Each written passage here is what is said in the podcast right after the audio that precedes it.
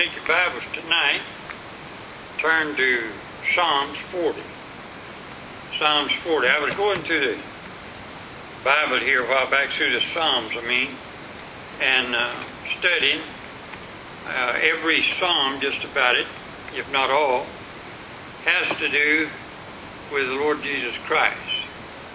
And you can't understand the Psalms like God wants us to unless you realize that. It's not about David primarily. It's not about Solomon. It's not about the men as taught about in the book of Psalms. All it has to do with the Lord Jesus Christ. And uh, I want to just take the Psalms tonight and go through some of them and show you how that is done. And so Psalms 40, I'd like to read the first six verses, or the first ten verses, I'm sorry. I waited patiently for the Lord, and he inclined unto me and heard my cry. He brought me up also out of a horrible pit, out of the miry clay, and set my feet upon a rock, and established my goings. And he has put a new song in my mouth, even praise unto our God. Many shall see it and fear, and shall trust in the Lord. Blessed is that man that maketh the Lord his trust, and respecteth not the proud nor such as turn aside to lies. Many, O Lord my God, are thy wonderful works which thou hast done. And thy thoughts which are to usward, they cannot be reckoned up in order unto thee. If I would declare and speak of them, they are more than can be numbered. Sacrifice and offerings thou didst not desire, mine ears hast thou opened.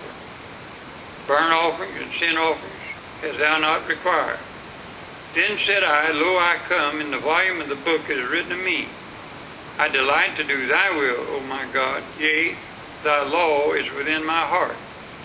I have preached righteousness in the great congregation. Lo, I have not refrained my lips, O Lord, thou knowest. I have not hid thy righteousness within my heart. I have declared thy faithfulness and thy salvation. I have not concealed thy loving kindness and thy truth from the great congregation. Father, we pray for the Holy Spirit open our minds, our eyes tonight, and our spiritual hearts that we can understand Thy Word. And Lord, it's such a pleasure to go through Thy Word and find You written on every page and explain what You've done for us through Thy Word. Many great truths are hidden. They're mysteries to the world, but they're joy to our hearts as we learn of them. Bless us, we pray tonight in Jesus' name. Amen. Now, first of all, I want you to notice this psalm. In the, in the rest of the psalms, I'm going to give you in a few minutes in the order that the, the Lord Jesus Christ is mentioned in the parts of His life and the spiritual things that's revealed to us. Turn over before I get started, though, to Hebrews chapter 10. And if you uh, mark that place, Hebrews chapter 10, I want to begin reading verse 5. And if you keep Hebrews open there, we'll be back there directly.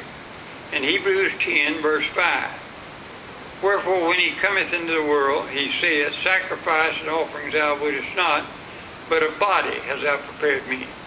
In burnt offerings and sacrifices for sins thou hast no pleasure. Then said I, Lo, I come, in the volume of the book is written of me to do thy will, O God. That's talking about none other than Lord Jesus Christ. Amen? Now, as you go through the Psalms, uh, if you turn over to uh, Psalm 6 for just a minute, and uh, we'll go right through it for just a second. In Psalm 6, I'd like for you to look at verse 9. Verse 9 even that it would please God to destroy me, that he would let loose his hand and cut me off. Now, this psalm is recorded as Jesus' zeal. The zeal of thine house has eaten me up, the Bible says in John chapter 2 verse 17. And so it's talking about the zeal of the Lord. And then in Psalms 118 verse 22 is Jesus' rejection. Listen to what he says. The stone which the builders refused is become the headstone of the corner. That goes with Matthew chapter 21 and verse 22, where it talks about the headstone that rejected, which is the Lord Jesus Christ. And the next psalm is Psalms 41 and verse 9 is Jesus' betrayal. Yea, mine own familiar friend in whom I trusted, which did eat, up, eat of my bread, had lifted up his heel against me.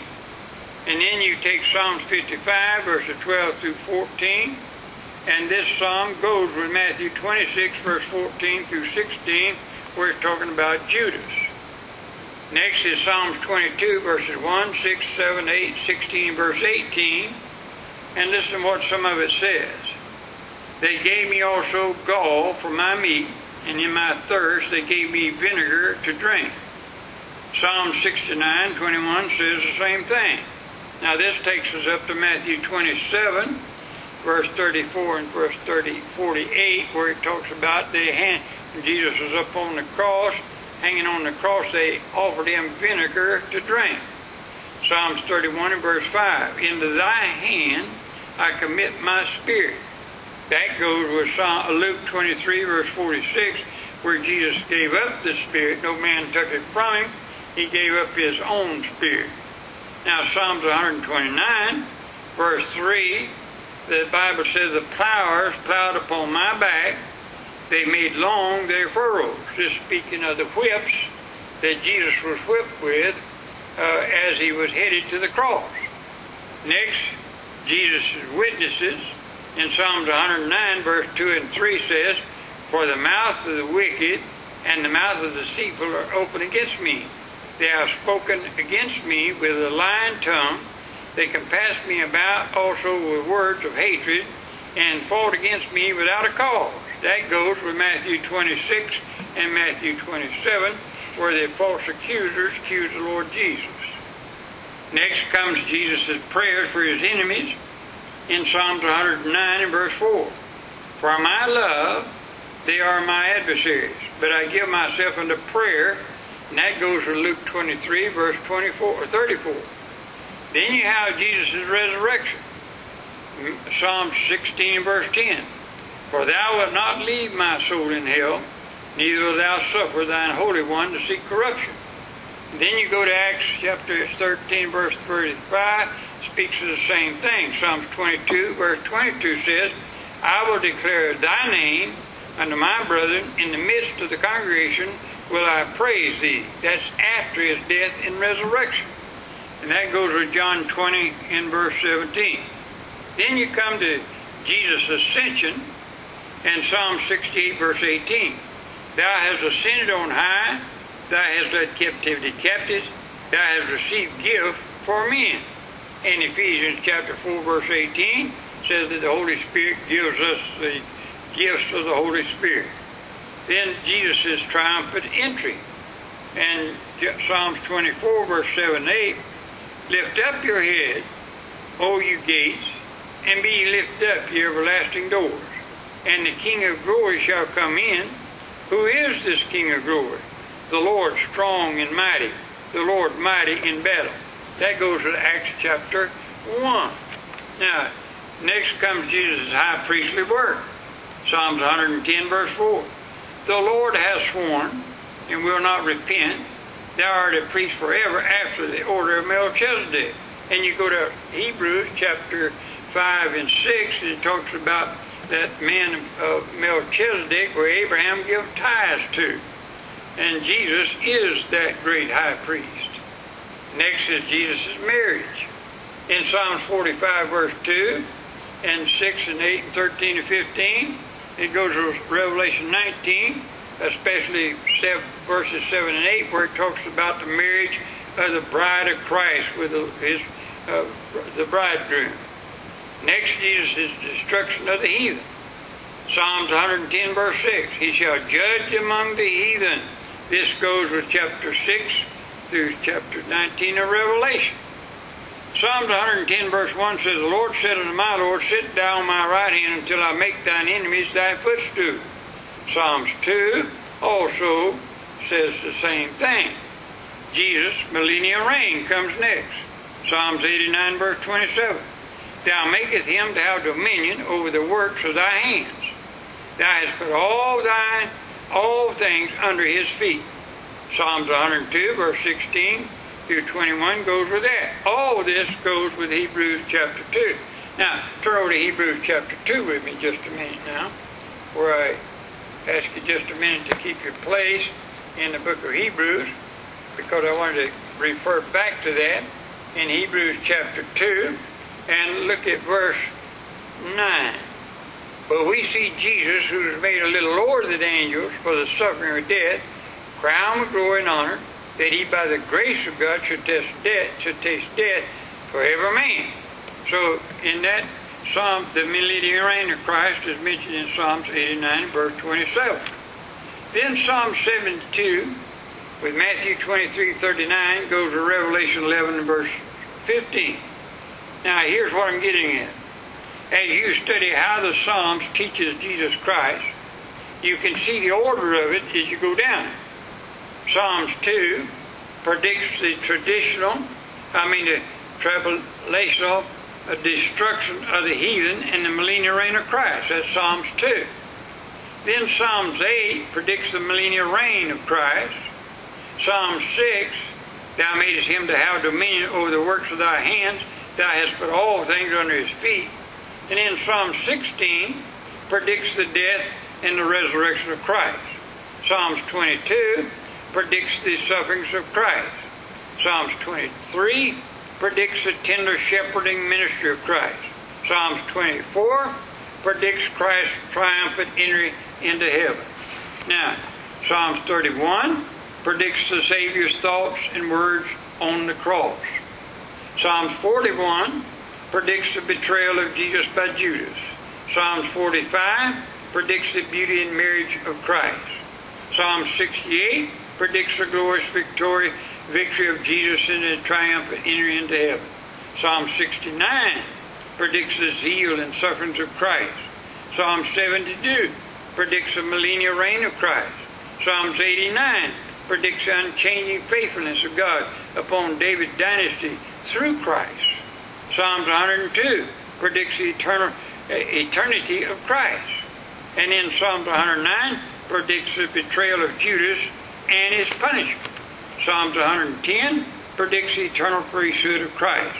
Then lastly, Psalms 118 predicts Christ to be the vital stone in God's building, rejected by men and chosen by the Lord.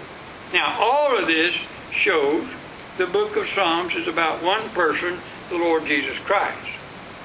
When the Bible says the Lord is my shepherd, he's not talking about David. He's taking he's, he's talking about the Lord Jesus Christ. David is not saying he's the great shepherd. He's saying that Jesus is the great shepherd. And as you go through the Psalms, all the way through them, and you can take any one you want to of the Psalms, and they talk about the Lord Jesus Christ. And he, here's what I've tried to tell people all these years that I've been preaching.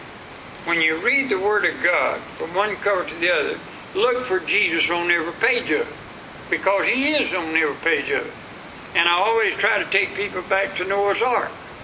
And when we think of Noah's Ark, and we think of that boat, we think of the animals coming into that boat and man coming into that boat, that God told uh, him what Noah how to build it, the exact measurements of it, and how to build it. He's not talking about that boat. He, that boat is a type of the Lord Jesus Christ. For instance, God told him exactly know how to build it, all the, the measurements of it. And then he told him, now you come into the boat. And then he got into the boat and he was safe. Now watch something. Did you know there was nobody ever born in that boat? In Noah's Ark, there was nobody ever born in there. Why? Because you once you get in Christ, that's eternal security.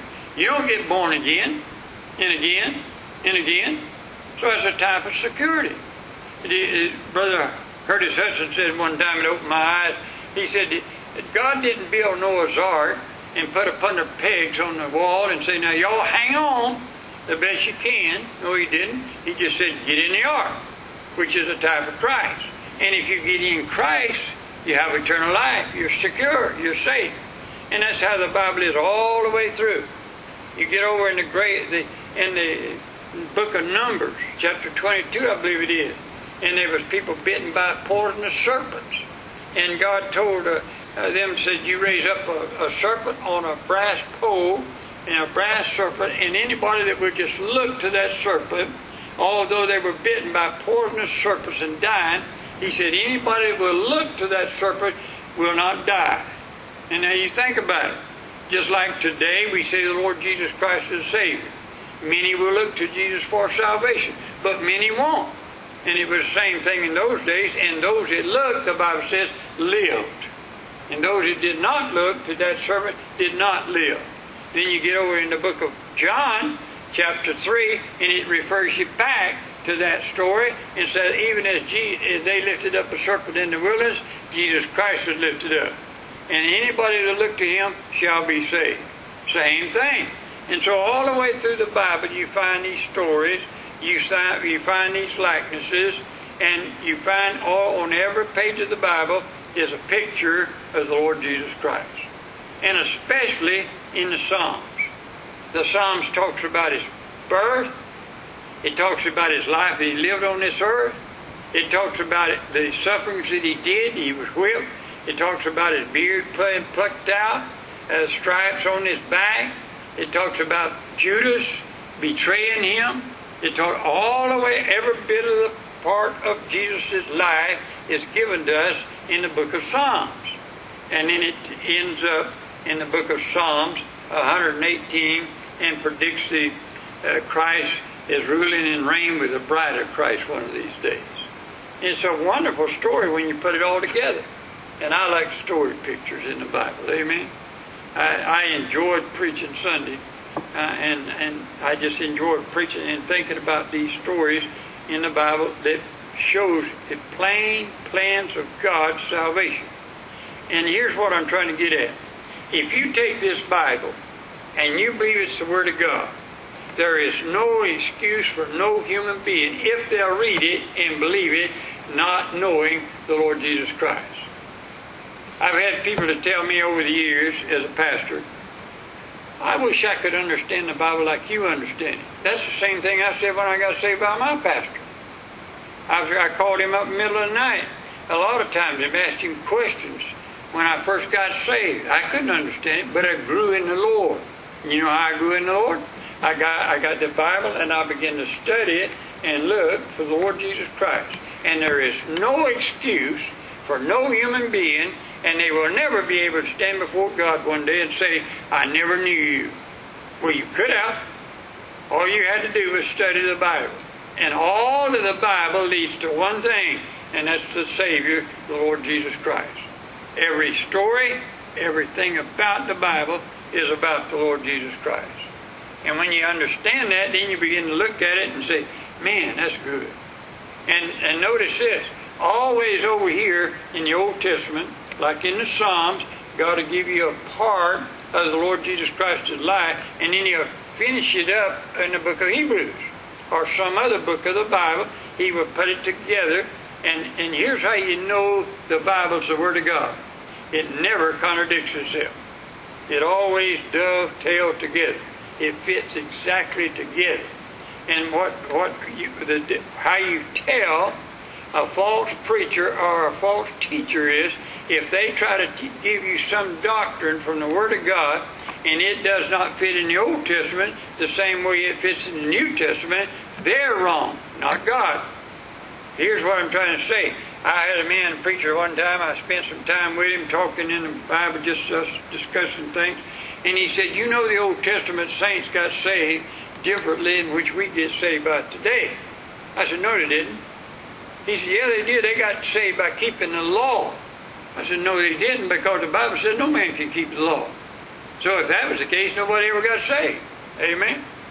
And and why, how did people get saved in the Old Testament? The Bible says Abraham believed God, and it was accounted unto him or put on his account righteousness. Why? Because he believed what God said. It's the same thing today. If somebody gets saved today, how do you get saved? Because you believe the account of what the Bible says of the Lord Jesus Christ. And you take it by faith, and the Bible says, therefore you're saved by faith, believing what the Bible says. And all the way through the story. And so if you really want to know and, and have a good time studying the Bible and just get to know more about God, period. Then look for Jesus on every page of the Bible and understand what he's trying to teach you about the Lord Jesus Christ. Because every book of the Bible and every story in the Bible has some else besides uh, just being born, just living. No, you got to put it all together. You can't understand the story of Jesus if you leave him in the, cha- in the manger.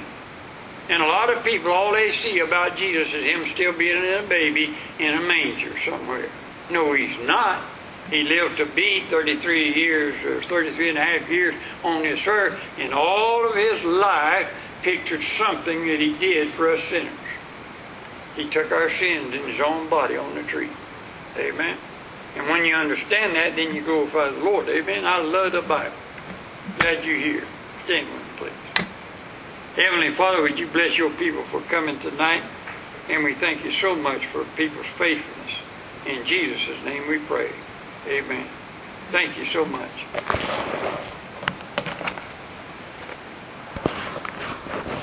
I started to say shake hands, but you can't. Yes, Lord.